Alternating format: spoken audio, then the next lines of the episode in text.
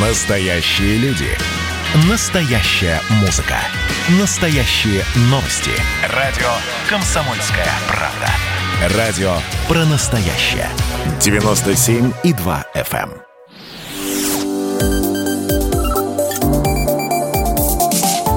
Что нового в союзное государство?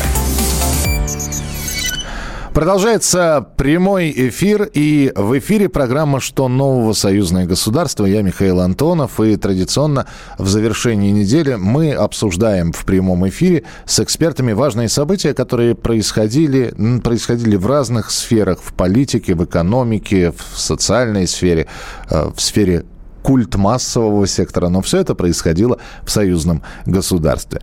На этой неделе в Санкт-Петербурге состоялись переговоры президентов России и Беларуси. Эти переговоры в Константиновском дворце стали четвертой по счету личной встречи Путина и Лукашенко. И, как сообщается, эти переговоры оказались довольно результативными. Президенты провели личную встречу уже четвертый раз в этом году. Они встречались в феврале, в апреле и в мае. Все переговоры проходили происходили в России. Плюс еще мы не забываем о том, что Лукашенко и Путин регулярно общаются друг с другом по телефону. Что касается встречи, не будем называть ее последней, вот а, крайней, которая произошла. Разговор, как сообщается, был обстоятельный и длительный. Главы государств договорились, что цена на газ для Минска в следующем году будет такой же, как и в этом, без индексации, а также определили объемы кредитной поддержки в связи с налоговым маневром в России. Повестка внушительная. Помимо договоренности о цене на газ, президенты также договорились об объемах кредитов, таможенное регулирование, энергетику, международную повестку, ну и поговорили о санкционном давлении Запада.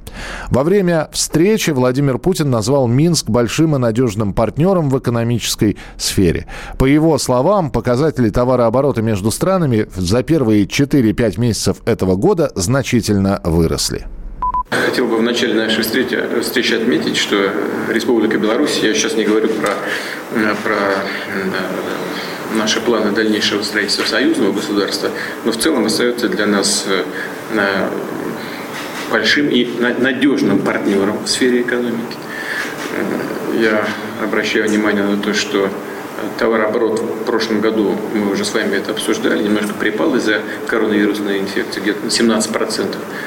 В э, этом году, вот за первые 4-5 месяцев, он значительно вырос на 37 с лишним процентов. Это хороший показатель.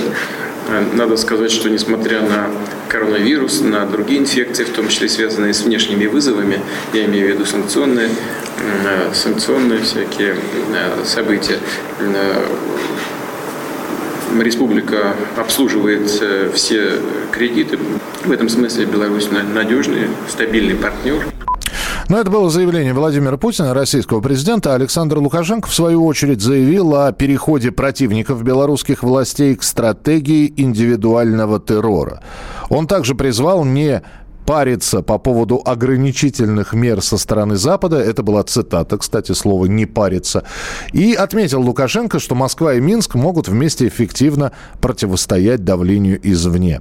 В финансовом отношении Беларуси всегда было непросто, помогла поддержка России, отметил Лукашенко и заверил, что Минск будет выполнять взятые на себя кредитные обязательства. Естественно, что наша экономика очень серьезно привязана к российской экономике, если вы помните. Конечно, помните. Мы сохранили многие кооперационные отношения с Россией. Мы не пошли тем путем, как другие республики, особенно наша Южная республика. Мы не рвали связи. А, поэтому сохранили вообще всю промышленность, а кое-где и добавили. Ну, а с нами на прямой связи э, Кирилл Коктыш, политолог, кандидат политических наук, доцент кафедры политической теории МГИМО. Кирилл Евгеньевич, приветствую, здравствуйте. Здравствуйте. А, вот э, о встрече Лукашенко и Путина мы сейчас с вами поговорим. Были ли в... Ну, понятно, что я произнес, о чем была встреча, то, что было на информационных лентах. А на ваш взгляд, были ли еще э, какие-то разговоры, которые, может быть, по каким-то причинам не были обнародованы и остались, ну, вот такими внутренними разговорами? А, ну, дело в том, что всегда эти сообщения более или менее корректно передают реальность. Ведь были обсуждены проблемы противостояния санкциям. Эта проблема достаточно широкая. Я бы обратил внимание на, в общем-то, удивительное высказывание министра финансов США Джанет Йеллен а, за пару дней до визита Лукашенко, которая сказала, что вот есть три страны, которые бросают вызов глобальному мировому порядку. А, две страны вполне предсказуемы были Россия и Китай. А в третьей совершенно неожиданно оказалась маленькая Беларусь, которая, оказывается, тоже бросает вызов глобальному мировому порядку и мы с Соединенными Штатами как проблему. То есть понятно, что в этом случае, если Запад декларирует практически открыто э, курс на смену политического режима, курс на смену политической власти, то это и создает э, предмет очень заинтересованного обсуждения на уровне высшего государственного совета э, союзного государства, который, собственно говоря, состоит из двух президентов. Очень многие сейчас говорят о том, что, ну вот посмотрите, эти встречи становятся постоянными, а э, недавняя встреча, она вообще не стояла в расписании, появилась неожиданно.